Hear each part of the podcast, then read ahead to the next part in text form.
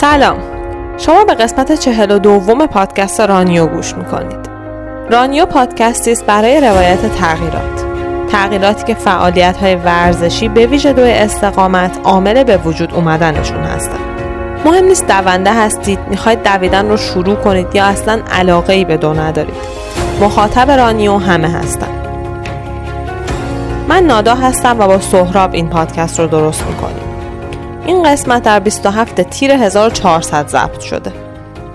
مهمون این قسمت رانیو جوان‌ترین کسیه که تا حالا تو رانیو حضور داشته و از طرف دیگه اولین مهمونی که دویدن و ورزش رو در سطح قهرمانی انجام میده. ما با کارزان قزاق دونده کوهستان 21 ساله از طریق کمپینی که دوستانش برای حمایت از اون ایجاد کرده بودن آشنا شدیم. هدف این کمپین فراهم کردن شرایط مالی مناسب شرکت در مسابقه قهرمانی اسکای رانینگ در ایتالیا هست. آگاهی که کارزان نسبت به تمرینات و اهداف خودش داشت انگیزه بالایش رو تا قصهش رو دنبال کنیم. در این قسمت قصه ورزشکاری رو میشنوید که از سن 12 سالگی وارد فعالیت سطح حرفه‌ای حوزه‌های کوهستان و استقامتی شده و تا امروز 10 سال خودش رو در سطح قهرمانی حفظ کرده. کارزان از شروع ورزش کوهنوردی در باشگاه اوراز مهاباد تا پیوستن به اردوهای تیم ملی، صعود در قالب تیم ملی به قله 7000 متری لنین در حدود 16 سالگی میگه. از اینکه چطور محیط زندگیش روی دیدگاه اون به محیط بکری مثل کوهستان تأثیر داشته و جدال با طبیعت چطور همیشه بخشی از زندگیش بوده. از انگیزه انجام فعالیت سطح قهرمانی برای یک نوجوان میگه و چالش هایی که در ادامه برای انتخاب مسیر ورزش قهرمانی و هدف گذاری پیش روش قرار میگیره. با توجه به اینکه کارزان دانشجوی مقطع کارشناسی رشته علوم ورزشی هم هست، در طول این گفتگو از تعاریف و ویژگی‌های تمرینی مربوط به رشته‌هایی چون دوی کوهستان، اسکی کوهستان و اسکای رانینگ صحبت می‌کنه که اگر به این موضوع علاقه‌مند هستین، توصیه می‌کنم اصلا این اپیزود رو از دست ندید. در این قسمت علاوه بر شنیدن خاطره ملاقات کارزان با کیلیان جورنت در حاشیه مسابقات جهانی و توصیه تمرینی اون به کارزان، بخشی از کتاب این دونده اسپانیایی به اسم Above the Clouds رو با ترجمه من و صدای سهراب میشنوید. دیگه بیشتر از این منتظرتون نمیگذارم، بریم و به این قسمت رانیو گوش کنیم.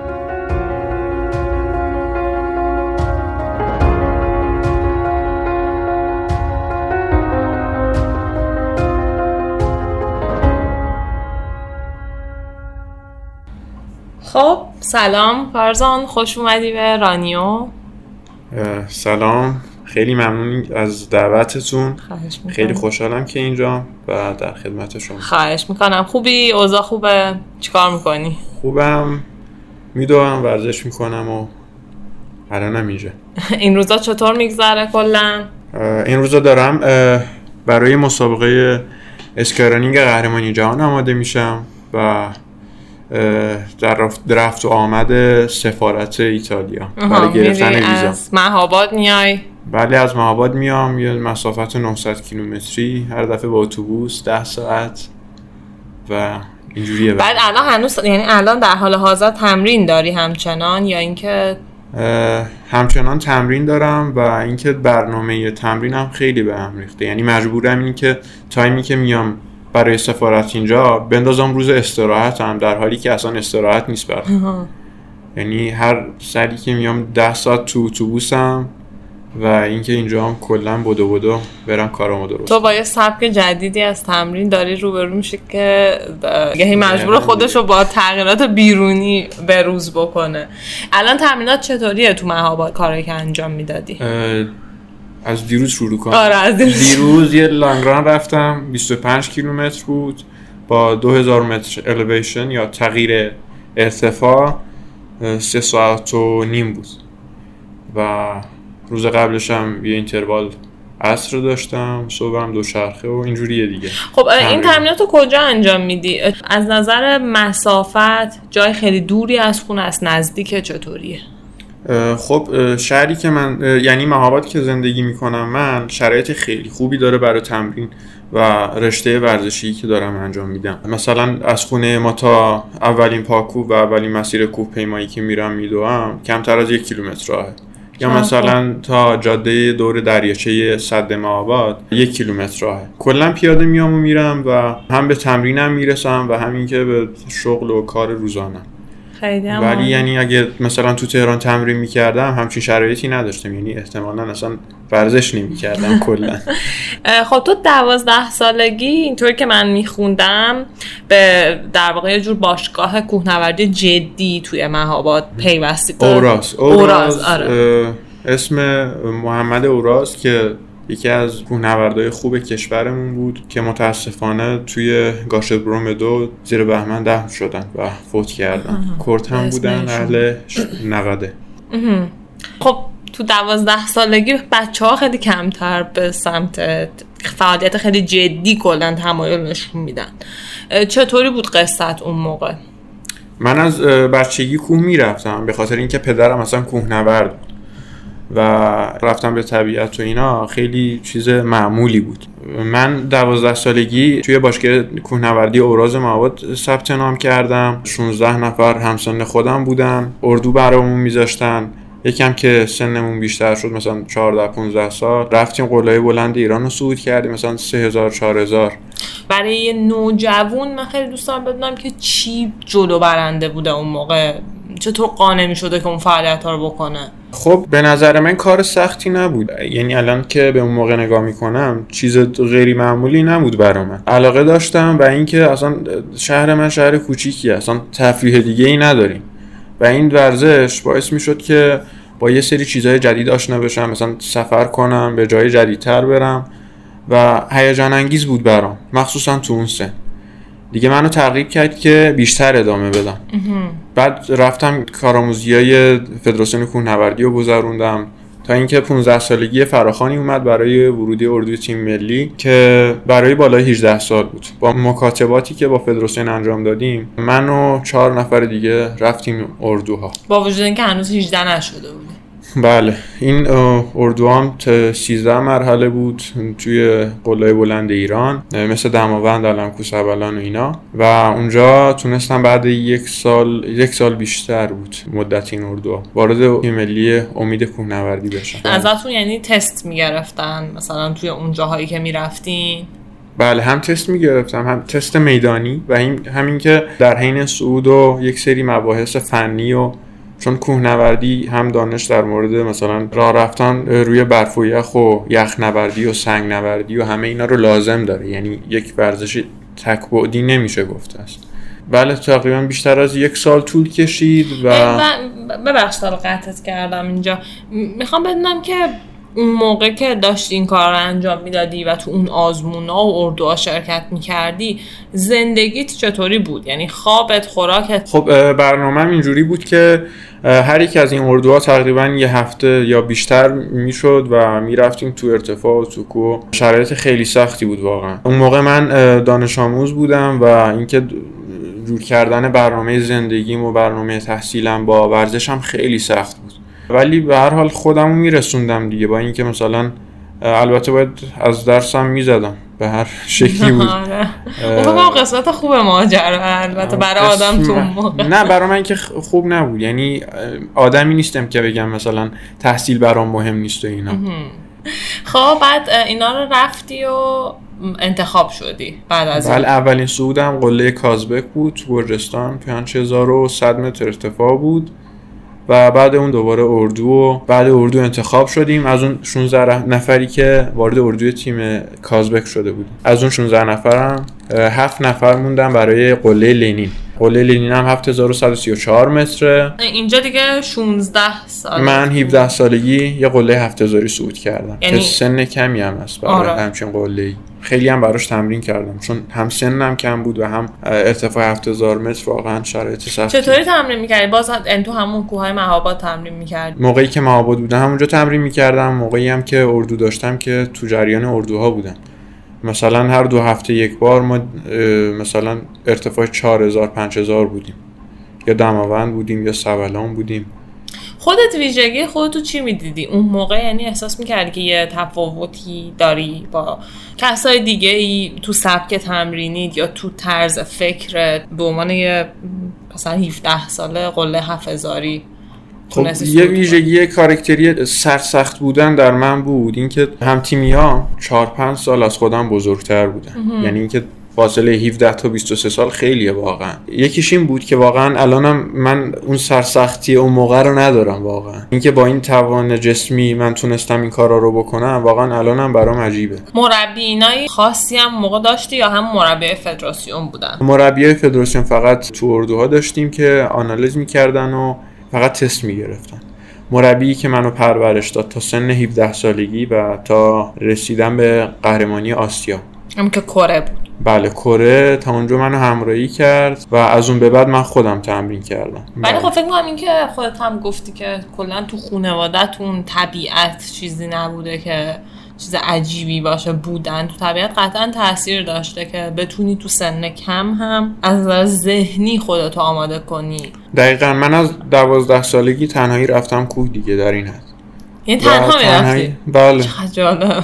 مشکلی همیشه برخورد کردی؟ یعنی مثلا اتفاق ترسناک برات افتاد یا مثلا گم شدم ولی چیز خاصی نبود، مثلا مه بوده گم شدم و برگشتم خونه بعدش. اون موقع که مه بود گم شدی نترسیدی مثلا راتو پیدا نکنی؟ خب چی میشد بعدش؟ نمیدونم سوال خوبیه. من خودم آخه انقدر ترس از گم شدن دارم، حالا خیلی بهتر شدم بعد از تجربه‌های کوهنوردی و دوی طبیعت. این ترس من یه کمرنگ شد ولی حتی اینطوری بودم که از گم شدن تو دو سه خیابون شهر هم میترسیدم، چه برسه مثلا به دیگه مه. البته الان مثلا گم شدن تو تهران ترسناک‌تره برام من اینکه تو کوه گم بشم واقعا. اصلا سبک زندگیمون اون جایی که بزرگ شدم همین بوده دیگه، یه شهر کوچیک بوده و با یه طبیعت بکر. چه جالب اینکه آدم تو چه بستری کلا رشد کنه انقدر میتونه تأثیر بذاره. خب بریم به لنین. چطور بود؟ چطور صعود کردین؟ چطور گذشت بهت؟ 5 هفته اونجا بودیم و اینکه خیلی دیر رسیدیم به منطقه ولی حتی به همهوایی نرسیدیم. یعنی اینکه همهوایی یعنی بری بالاتر برگردی پایینتر تا به اون ارتفاع و اون کمبود اکسیژن عادت کنی، ولی ما اصلا به این نرسیدیم. یه بار رفتیم کمپ، یک بارگذاری کردیم، یه سری بار بردیم، برگشتیم و 2-3 روز بعدش رفتیم دیگه تا قله رو بزنیم. کمپ یکش تو چه ارتفاعیه؟ کمپ یکش 5200 متر بود. آه خودش برخواشی شکاف یخیه، مثلا با تناب به هم متصل باشی، مثلا بیفتی تو شکاف دیگه. بعضی شکاف میگن مثلا اونجا میفتی آمریکا میای بیرون. این اصطلاحی. خب بعد رفتین کمپ یک فقط وسیله گذاشتین و برگشتیم. بعد رفتیم 2-3 روز بیس کمپ موندیم چون هوا خراب بود. دیر رفته بودیم تو منطقه. چه فصلی بود؟ مرداد ماه بود. تقریبا همین روزی که رو قله بودیم 15 مرداد. روز قله خیلی سخت بود برای من. 18 ساعت فعالیت کردیم. از ساعت 12 شب صعودمون شروع شد و 18 ساعت طول کشید. بریم قله و برگردیم همون کمپ 3. 18 ساعت بالای 6500 متر فعالیت کردم. یعنی با اون سن برای من سنگین بود. سنگین جسمی یا مثلا روحی؟ بیشتر ذهنیه. یعنی شاید جسم تحمل کنه 18 ساعت، مثلا مخصوصا برای من که فقط تو طبیعت بودم قبلا، ولی از نظر ذهنی واقعا فرسایشی بود. کلافه شده بودی؟ آره دیگه. اصلا اون ارتفاع هم اون تأثیری که روت میذاره توانایی ذهنیت خیلی پایین میاد. کند میگذشت. مثلا تصمیم میگیری آب بخوری، تو خیلی وقت این تصمیم رو گرفتی ولی حدوداً یه دقیقه 2 دقیقه طول میکشه تا آبو در بیاری، باز کنی، بخوری، ببندی، بندازی تو کوله. این چیزیه که من درباره یه سری از اولترا ماراتونا میخوندم که به جایی میرسه دیگه بعد از ساعت‌های طولانی طرف دیگه عملاً یادش میره آب بخوره، یعنی به اون مرحله میرسه، تشنه میشه ولی دیگه انقدر سخته براش همه چی که دیگه اصلا نمیخوره. برای همین اونا یه همراه از یه جایی به بعد میتونن داشته باشن که اون به طرف یادآوری کنه که مثلا دقیقاً ما به هم یادآوری میکردیم دیگه، هم در مورد اینکه این گره‌ای که زدی به خودت، تناب چه جوری باشه، اون کرامپون یا اون یخشکنی که به زیر کفشت وصله مثلا درست ببند یا آب بخور، تنقلات بخور، اینا رو باید به هم یادآوری کنیم. چه جالب. یعنی خیلی کار گروهیه واقعا. دقیقاً. اصلا گروه نباشی که خیلی سخته این همچین صعودی. آره این قله‌ای که زمستونی می‌خواستن اخیراً فتحش کنن که آقای پاکستانی فوت کرد توش، علی صدپرا. آره خب اینا کیتو رو می‌خواستن بدن، اسم کیتو رو یادم رفته.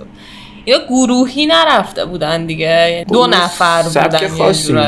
خب همین، یعنی یه همچین قله‌هایی میشه گفت تکی بودن توشون خیلی. شاید ما برای صعود این قله‌ها چند سبک داریم، مثلا آلپاین داریم، کلاسیک داریم. کلاسیک مثلا محاصره میکنن، یعنی کمپ کمپ میرن، همه تجهیزاتو میذارن، همه امکاناتو میذارن. خب نفرات زیادی میخواد همچین کاری، یه گروه بزرگی میخواد. ولی یه سری آلپاین میرن، هم آلپی میرن، کم به کم میرن بالا و میان پایین. مثلا چجوری توچال صعود میکنه نفر همینجوری میان، ولی توان جسمی و تکنیکی خیلی بالایی میخواد و در این حال لوازم سبک و تعداد نفرات کم.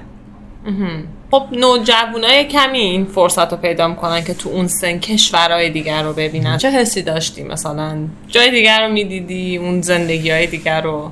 برام که خیلی جالب بود، مثلا همه‌شون نوشتم، دفتر خاطراتم دارم. به نظرم یکی از بزرگترین دستاوردام از این ورزش کردن همین سفر کردن و دیدن آدمای جدید و جاهای جدیده. لنینو که رفتین شما به کدوم کشور مقصدتون بود؟ ما رفتیم قرقیزستان، پایتخت قرقیزستان، بعدش رفتیم شهر اوش، از شهر اوش هم با ماشین رفتیم به ایسکن. قرقیزستان چطوری بود؟ سیستمشون مثلا چیزی ازش یادت هست؟ یه کشور منفعلیه فکر کنم. مردم ساکنن، نمیدونم چه بگم. منفعل یعنی خیلی کاری انجام ندی. آره تو سکونن دیگه. خیلی ثبات بیش از حد دارن. هم از نظر سیاسی هم از نظر اجتماعی. دیگه یه هفته ای ما تو پایتخت قرقیزستان موندیم. خیلی کوچیک بود. دقیقاً فکر کنم کلاً 2 تا 3 تا پاسار داشت و چیز زیادی نداشت این شهر. خب تو این قله ها رو صعود کردی و دویدن کی وارد قضیه شد؟ خب من از 12 سالگی می دویدم، یعنی قبلاً هم تو تیم نونهالان دوی صحرانوردی بودم، یعنی رشته‌ای که توی فدراسیون دو میدانیه و من توی تیم استان بودم، یعنی هر دفعه از نونهالی تا جوانان قهرمان استان خودمون بودم. هر دفعه میرفتم اول میشدم. از دو بوده، دومم دارم فکر کنم. دو بوده و بخش اصلی تمرین من همین دویدن تو کوه بوده، یعنی کسی که کوه نوردی کار میکنه دوی کوهستان بخش اصلی کارشه. دو بود، صعود سرعتی بود و این بخش اصلی تمرینات من بود. من برای لنین هفته‌ای 15 ساعت هوازی فقط کار می‌کردم، ولی هوازی که برای مثلا یک نفری که ورزش رقابتی انجام میده نه، یه هوازی که فقط ظرفیت هوازی من افزایش بدم و توان تحمل ارتفاع 7000 رو داشته باشم. کلا توی زون 1 و 2. آها آره. اگه اختصاصاً بگم. آره. خیلی تمرینات آروم و طولانی مدت.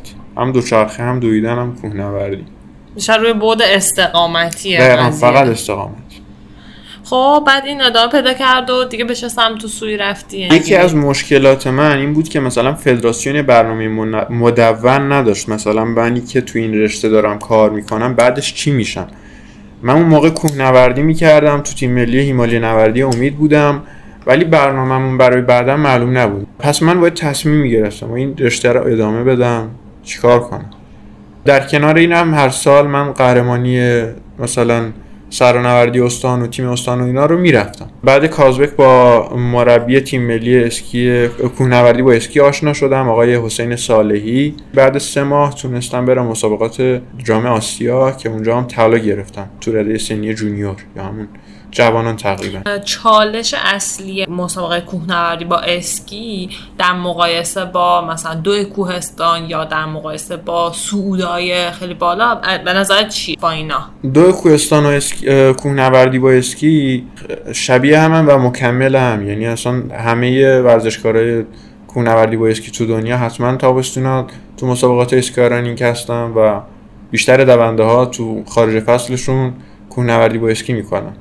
هر دوتاشون رقابتی بود، خیلی شدیده، تمرینات خیلی سختی میخواد. بعدش به خاطر یه سری مشکلات بین فدراسیون کوهنوردی و فدراسیون اسکی این رشته الان تو حالت تعلیقه، یعنی من نمیتونستم این رشته رو ادامه بدم با اینکه توی سن خیلی حساسی بودم، توی رده سنی اسپویر یا امید بودم و خیلی تعیین کننده بود برای آیندم. رشته‌ای که وارد المپیک شده دوباره، باید بگم که کوهنوردی با اسکی سه دوره اول المپیک‌های زمستانی تو المپیک بود به نام میلیتری پاترول، ولی بعدش حذف شد و دوباره برگشته. درسته. تا قبلا انقدر تمرکزم روی کوهنوردی با اسکی بود که مسابقات اسکی رانینگو فقط برای مثلا تمرینات خارج از فصلم انجام میدادم، تمرینات تابستونم، ولی الان یه جورای خودش شده برات. دقیقاً. اصل قضیه توی کوهنوردی با اسکی ما ماده ورتیکال داریم، توی اسکی رانینگ هم داریم و خیلی از عاملای مثلا که مربوط میشه به علم تمرین و ورزشش مشترکه. در هر دو تاش سود عمودی مهمه، شیب داره، بالا پایین داره و توی ارتفاع و خیلی اشتراکات دیگه.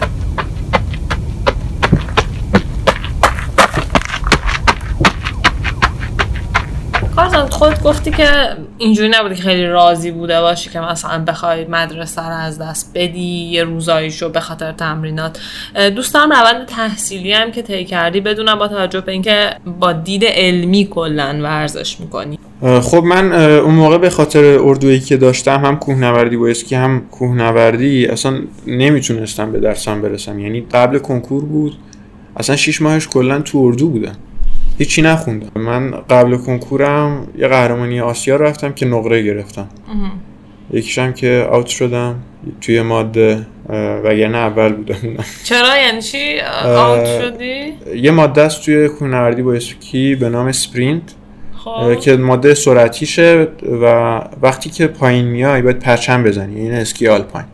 متاسفانه من اون پرچم رو نزدم چون توی مغول بود، یعنی یه زمین ناهموار بود و خطا کردن. هر کسی هم این کارو بکنه دیگه اصلا اوت میشه، کاری به رکورد و چیزش نداره.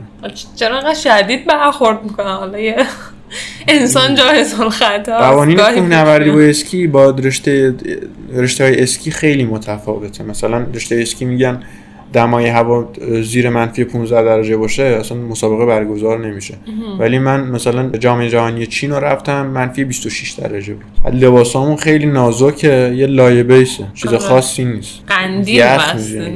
دقیقاً. خب داشتی میگفتی، گفتی که کنکور اینطوری بود، یعنی تو وقتی کنکور داشتی 6 ماه قبلش اصلا اردو بودی و کلا بعدش رشته‌ت چی بود؟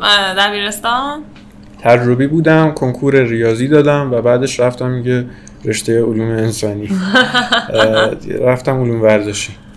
حتی برای دانشگاه هم گفتن که دولتی نرم که راحت‌تر بتونم مرخصی بگیرم به خاطر اعزامام و به خاطر غیبتم دچار مشکل نشم تو دانشگاه. اونم دقیقاً وقتی رفتم دانشگاه از اون موقع هیچ اعزامی نداشتم دیگه تا الان که من قراره برم مسابقات اسکی رانینگ قهرمانی جهان تو رده سنی جوانان، رده زیر 23.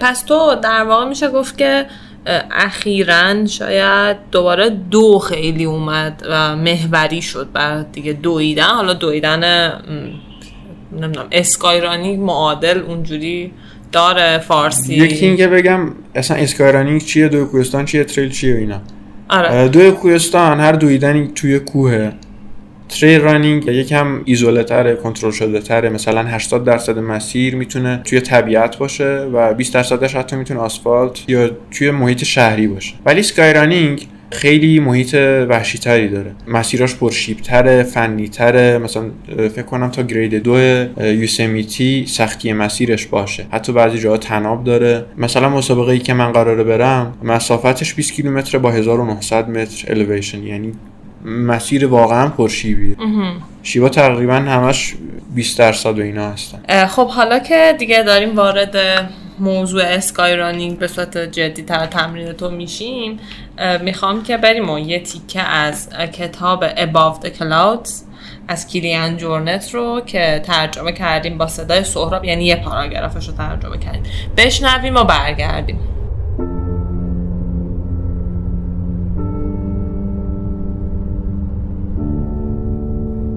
اینطور نبوده که یک روز صبح با نوعی عزم راسخ برای دویدن از خواب بیدار شده باشم. از همان اوایل زندگیم در کوهستان‌ها می‌دویدم و از همان موقع روزهایم را به حساب کردن آبی دریاچه‌ها، تیزی خط رأس‌ها و طول غروب می‌گذراندم و همینطور چیزهای کسل کننده‌ای مثل ارتفاعی که صعود کردم و مایل‌های پشت سر و پیش رویم. به عنوان یک نوجوان یاد گرفتم چطور در کوه‌ها مسابقه بدهم.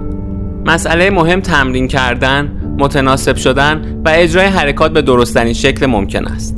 اما ورای بدن، مسئله مهم این است که یک دونده یا کوهنورد چطور کوه‌ها را می‌بیند. آیا صرفاً زمین بازی برای مسابقه دادن هستند؟ استادیومی هستند که ورزشتان را در آن اجرا کنید یا به طور کلی چیز دیگری هستند؟ وقتی ماترنهورن را بالا می رفتم، کوهستانها را مثل زمین بازیم منبع بزرگترین خوشی، سرگرمی و لذتم و به عنوان استادیومم که در آن رقابت کنم می دیدم. در ادامه بعد از مواجهه با تعدادی آدم خاص که در این صفحات در موردشان خواهید خواند، عذاب کوهستان در زندگیم ظهور و استادیومم شروع به فروپاشی کرد. در رقابت ورزشی آنچه مهم است اجراست. زمان روی ساعت، چه وقت از خط پایان عبور می‌کنی، چه وقت رقیبت از خط پایان عبور می‌کند.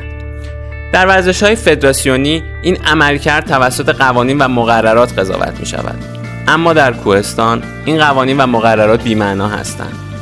خوش به حال همه که کوهستان هنوز فضایی برای آزادی است که بی‌قانونی سلطنت می‌کند.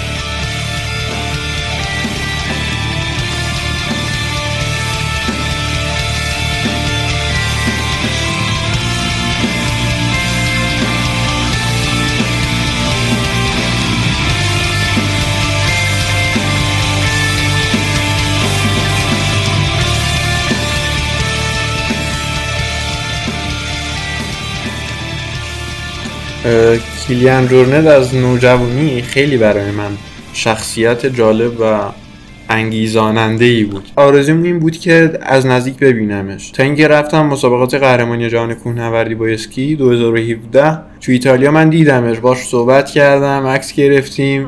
چه باحال. و دیگه بهش گفتی که مثلا سنت چقدر کمه اونجای تعجب نکرد؟ کلی ازش سوال پرسیدم، چجوری تمرین میکنی و همه اینا رو پرسیدم. به چه زبونی باش صحبت کردی؟ انگلیسی، ولی انگلیسیش تلفظش عین منه، در حد من. اصلا کیلیان خیلی خاصه انگلیسی حرف زدنش، همه مسخره‌اش میکنن. خب وقتی دیدی چیا بهت گفت درباره تمرین و این داستاناش؟ همه رو نوشتم، یه دفترچه داشتم. اون موقع شانس آوردم که من مسابقه نداشتم، اون تیم ریس داشت، سخت‌ترین مسابقه اونا بود. خب و اینکه ولی بازم دمش کرد، مثلا جواب منو داد، کلی راهنمایی کرد، تقریبا یه 30 دقیقه‌ای با هم بودیم. چه باحال. یعنی وقت گذاشت برام، با اینکه مثلا تازه از خط پایان رد شده بود بعد قهرمانی جهان. اصلا گیرش آوردی. دقیقاً مثلا یه برای یه فرصت بود دیگه. آره دیگه، یعنی واقعا مثلا توصیه هایی کرد که برات کمک کننده بود درباره شکل تمرینی شو. نه اگه چیزی بوده میتونی بگی الان. دکتر ریچارد اشمیت میگه که نخبه های ورزشی زیاد آدمای قابل اعتمادی نیستن برای اینکه اطلاعات تمرینی ازشون بگیری. البته اینو تو مبحث یادگیری حرکتی میگه، ولی بازم خوب بود. یعنی اینکه کیلیان دیگه به هر حال سرآمد این رشته اسکای رانینگ و اسکی ماونتینرینگ یا همین رشته کوهنوردی با اسکیه. تجربیاتش خیلی جالب بود و اینکه به خیلی زبان ساده و شیوایی بهم توضیح داد که چیکار کنم. چه چیزیش برات بین اون چیزایی که گفت، حالا تجربه گفت، چه چیزیش برات جالب توجه تر از حرفای دیگرش اومد؟ من فکر می‌کردم چیز خیلی خاصی قراره بره، ولی همون گفت همین چیزیو که هستی باید ادامه بدی، چون توی رشته استقامتی کار می‌کنی. اون کانسیستنس یا همون مداومت. دقیقاً همین شعار رو بهم گفته. مداومت کلید اصلیه. با هم دابل چک کردیم، گفت این کارو می‌کنی، این کارو. منم دابل چک کردیم. خب دیگه گفت اون کانسیستنست هم خیلی مهمه. واقعا هم مهمه، چون سخت. من اون موقع 16 سالم بود و تا الان که شدم 21 سال یه جریاناتی تو زندگیم پیش اومده و منو داشت از اون کانسیستنس دور میکرد. خیلی سخت بود من برگردم به این مسیر. واقعا این که کسی بتونه 10 سال که لازمه یه زندگی قهرمانی حرفه‌ایه نگه داره، واقعا حقشه به یه سطح بالایی برسه. تو چیزی داری تو ذهنت اون تو رو هی بتونه بکشونه جلو؟ دقیقا این یه جداله که هر روزه باهاش سر کار داری. مثلا من اون موقع 16 سالم بود، 8 ساعت میرفتم مدرسه و اینکه باید هر روز این تکلیف تمرین روزانه‌مو انجام میدادم. اینکه هر روز تو بتونی انجام بدی خیلیه. مثلا اون موقع دغدغه‌م این بود. بعد رسیدم به کنکور، رسیدم به دانشگاه، توی دوره دانشگاه باید کار میکردم، پول نداشتم تمرین کنم، برای هر مسابقه باید اسپانسر میگرفتم، برای هر مسابقه باید دنبال کار ویزا میرفتم. خب اینا وقتی توی جریانش قرار میگیری یه شرایطی پیش میاد گاهن ناامید کننده است، مثلا ویزا ریجکت میشه یا فدراسیون برات مثلا اردو نمیذاره، مسابقات کنسل میشه. خب تو بعضی افراد در این بین با این کنسل شدن و ریجکت شدن و رد شدن و اینا ناامید میشن، میذارن کنار و این طوری که باید ادامه بدی، این کانسیستنس اینجاست. وگرنه توی یه جلسه تمرین نمیشه گفت مثلا من امروز گفتم 20 کیلومتر میدوم، خسته شدم کیلومتر 18 و بگم کانسیستنس اینه که من اینو برسونم به 20 کیلومتر. خب این کار راحتیه برای کسی که ورزشکاره، ولی این باید توی لایف استایلت باشه.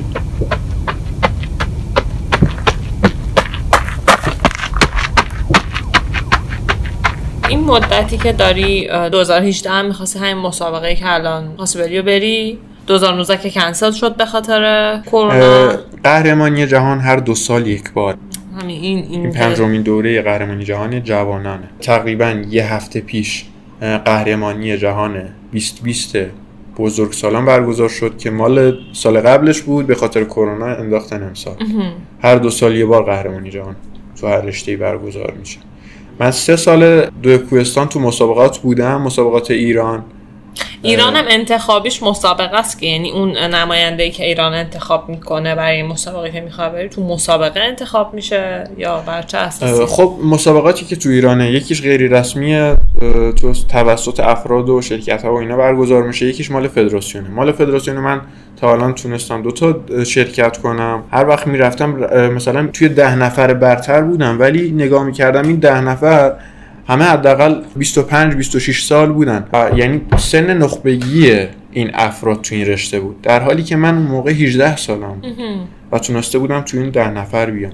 بسته به پیشینه من توی فدراسیون کوهنوردی، اون مسابقاتی که رفته بودم قهرمان آسیا بودم، توی رنک جهانی من تو کوهنوردی با اسکی خوب بود، منو در نظر داشتن. یعنی منو توی این مسابقاتی که میرفتم اسکارانینگم در نظر داشتن، چون به هر حال یعنی رصد میشد قشنگ دیگه. فدراسیون منو به عنوان نماینده انتخاب کرد و البته هزینه و حتی کارهای ویزاشو باید خودم انجام بدم. یعنی فقط مثلا معرفی کرد. بله در همین در این گرفتن دعوتنامه، ثبت نام، معرفی کردن. میدونم که خیلی روزای پرچالشی رو سپری کردی، حداقل هفته‌های پرچالشی رو اخیراً. اگر دوست داری بگو که چه اتفاقی افتاد و الان در چه وضعیتیه داستان ویزات و هزینه هاش. من از 3 ماه قبل تو جریان این مسابقه بودم، یک اسپانسری داشتم، ولی متاسفانه 15 روز قبل اعزامم به من گفتن که اسپانسر نمیشن و درخواست من رو رد کردن. خب یعنی یه جوری وعده حمایت داده بودن ولی وعده حمایتشون رو چیز کردن. دقیقاً من بر همین اساس وعده حمایتشون به فدراسیون کوهنوردی اعلام کردم که من میخوام تو این مسابقه شرکت کنم. اگه منابع مالی نداشتم واقعا منصرف میشدم، چون هزینه خیلی زیادی داره، با اینکه فدراسیون جهانی کلا هزینه منو تقبل میکنه تو این مسابقات، فقط من پول بلیت رفت و برگشت و هزینه‌های ویزامو میدم دیگه. 15 روز قبل باشگاهی که همیشه منو ساپورت میکرد، باشگاه اوراز که از همون 12 سالگی عضوش هستم، یه اعلامیه داد که من دارم میرم مسابقات، داریم براش پول جمع میکنیم، که خودشون هم البته بخشی از این هزینه رو تقبل میکردن دیگه. با این فراخوان دوستام و همه کمک کردن و یه پولی جمع شد. البته الان هنوز کامل نشده، ولی اینطوری بوده که تو علاوه بر داستان تمرین دغدغه کلا یعنی استقامت به معنای واقعی کلمه بوده، این چیزی که تو سپری کردی این مدت، جور کردن منابع مالی، ویزا، تمرین. خیلی شرایط سختیه. مثلا من الان دارم 8 تا 12 جلسه تو هر هفته تمرین میکنم، تقریبا 13 تا 15 ساعت فعالیت مطلق، جدا از اینکه برم و برگردم و اینا چقدر وقت بذارم. جور کردن اینا در کنار تمرین و در کنار کار کردن که من الان خودم مربی هستم، شغلم مربیگریه، خیلی سخت و سنگین بود واقعا. ولی خوشحالم از اینکه دوستای خیلی خوبی دارم و در این مدت خیلی هوای منو داشتن و واقعا مدیونشونم. حتما خوبی از خودت. اگه این مسابقه هم برم واقعا از لطف اوناست. این مسابقه، حالا یه مقدار درباره خود مسابقه اگر بخوای بگی چطوریه، چرا برات مسابقه مهمیه و چه معنایی برات داره بتونی توش شرکت کنی؟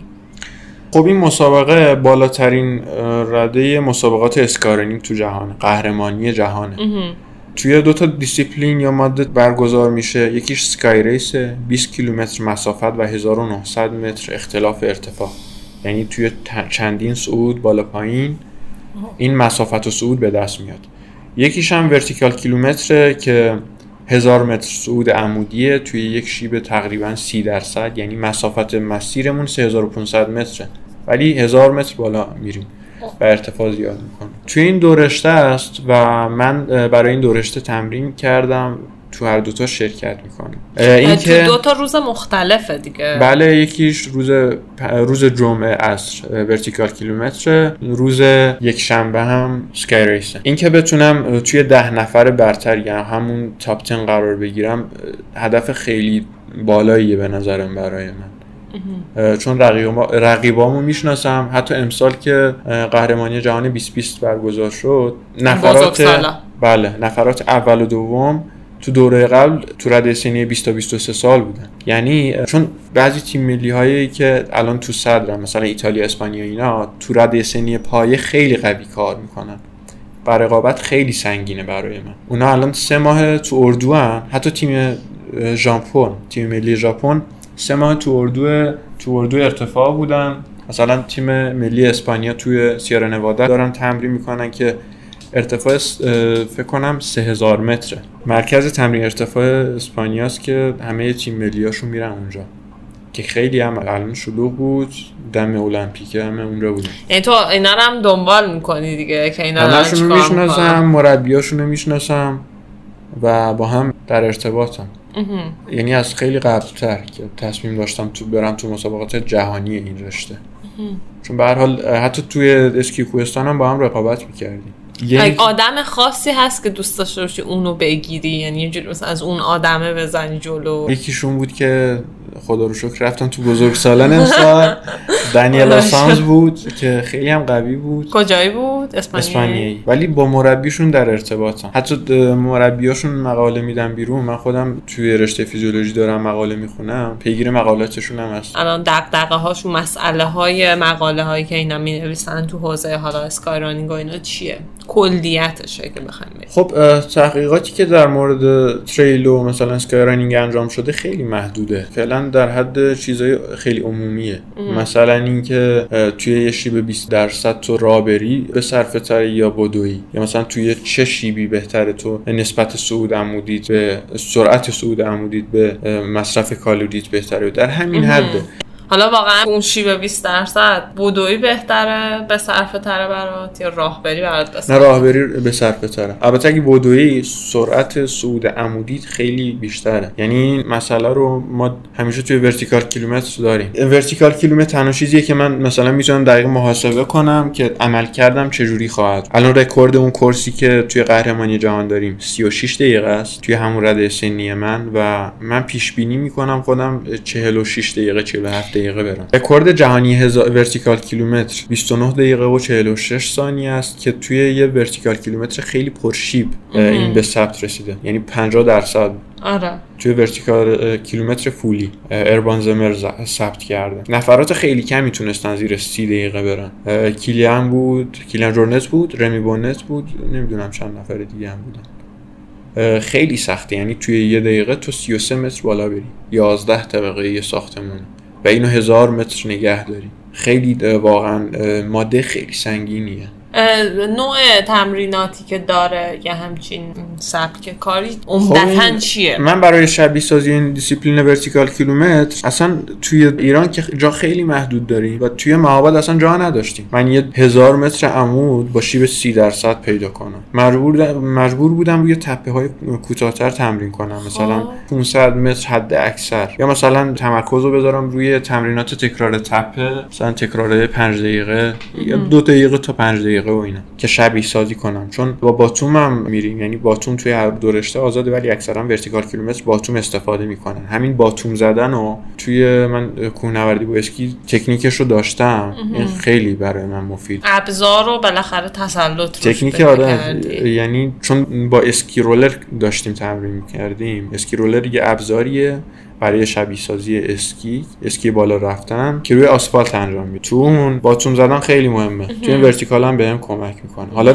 بیشتر رقیبایی که توی این مسابقه هم دارم خودشون کوهنوردی با اسکی کار کردن، تو تیم ملی کوهنوردی با اسکی هم هستن، یعنی مثل منن شرایطشون. آره.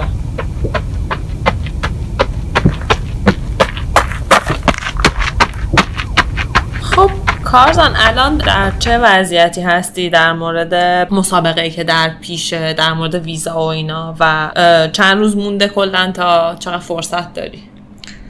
خب من امروز رفتم مصاحبه ویزامو انجام دادم. روز هفتم مرداد پروازم به ایتالیا، 8 عصر ماده ورتیکال کیلومتر مسابقه دارم، یه روز بعدش ریکاوریه. تاریخ 10 مرداد سکای ریس همه و 11 مرداد برمیگردم ایران. متاسفانه دیگه مجبور شدم سفرمو خیلی کوتاه بچینم و همه برنامه‌مو برای سفارت و فدراسیون جهانی توضیح بدم که ساعت به ساعتشو بگی. بله اعتماد کنه من برای مسابقه میرم.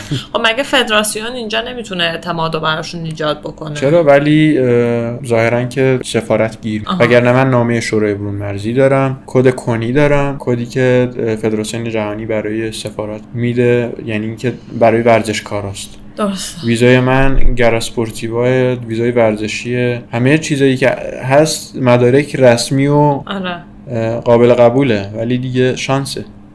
حالا ایشالله که خیلی خوب پیش بره همه اینا. بعد تو این مدت، یعنی تا 7 مرداد، امروز 27م، درسته 10 روز داری.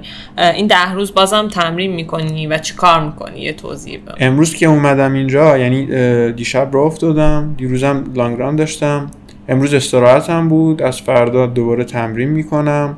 این 10 روزو به اصطلاح پیکینگ تمریناتمه. تمرینات با بار خیلی زیاده و 3 روز قبل مسابقه ورتیکالم بار تمرینم رو کاهش میدم که تو سفرم هستم که دیگه تیپر بشم و اونجا یه ورتیکال یه پیک میزنم، یه روز بعدش استراحت، یه نرم‌دویی و مسابقه سکای ریس هم میرم.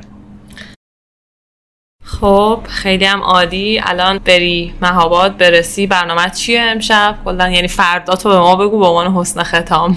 خب امشب برسم 12 میرسم، صبح ساعت 6 بیدار میشم، صبح دوچرخه دارم، عصرم باید برم بدوم.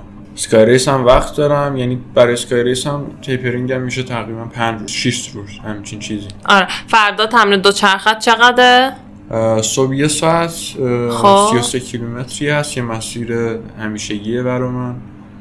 دوچرخه گفتی که کلن هست دیگه تو تمرینات؟ بله، چون بدن من زیاد به دویدن جواب نمیده، همیشه آسیب میبینم، مخصوصا اینکه تو شیب دارم میدوم. یه دوره من هر هفته تقریبا 110 کیلومتر میدویدم و بدنم پر آسیب، ولی وقتی با دوچرخه تمرین میکنم این شکلی نیست، یعنی نصف تمرین ما رو دوچرخه هستم، نصفش رو دویدن و کارهای کلیدی انجام میدم. خیلی اینجوری انجام میدن دوندهای کوهستان، مثلا رمی بونت این شکلیه تا اونجایی که من خبر دارم، چون تو بحث دویدن تو کوه پاور خیلی مهمه، یعنی اون توان، یعنی تلفیق قدرت و سرعت. آره.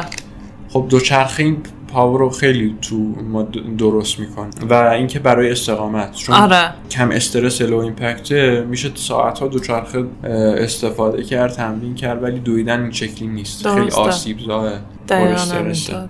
پس دوچرخه هست دیگه، یار و یاورت در این مدت هم تا اون روز. برات خیلی آرزوی موفقیت میکنم، امیدوارم که وقتی که به اون خط پایان میگن تو اون مسابقات هم یا میرسی احساس رضایت داشته باشی از خودت و برسی به اون چیزی که رویایی که تو ذهنت داری دیگه. امیدوارم. ممنون از دعوتتون. خواهش میکنم. سفر خوبی در پیش داشته باشی. خداحافظ.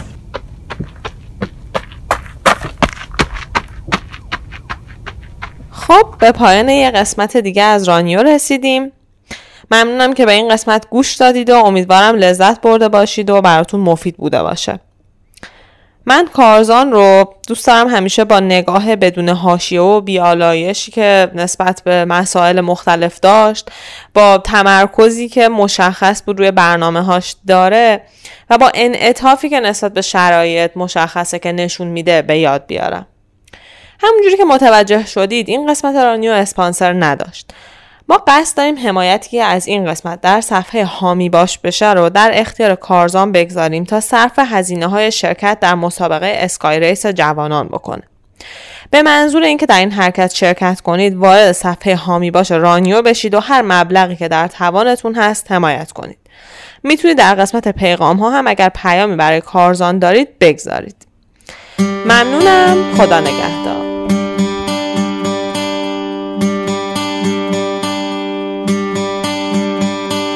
Summer has come and passed. The innocent can never last. Wake me up when September ends. Like my father's come to pass. 7 years has gone so fast. Wake me up when September ends. Here comes the rain again, falling from the stars, drenched in my pain again, becoming who we are. As my memory rests, but never forgets what I lost. Wake me up when September ends.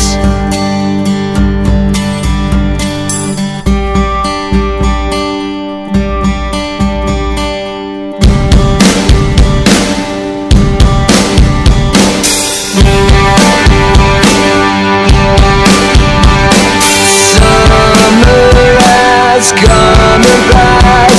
The innocent can never last. Wake me up when September ends. Ring out the bells again, like we did when spring began. Wake me up when September ends.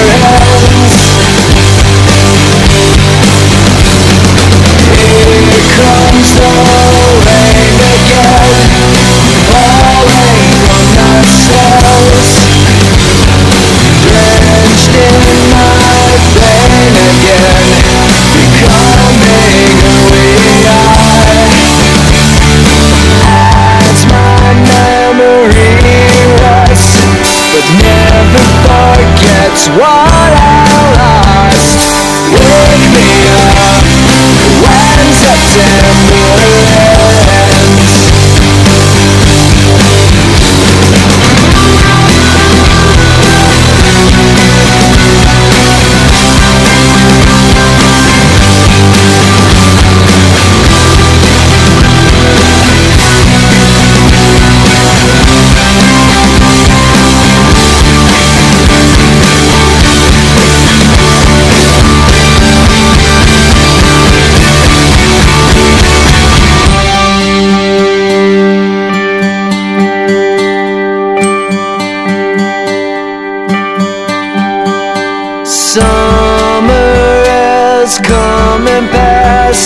The innocent can never last.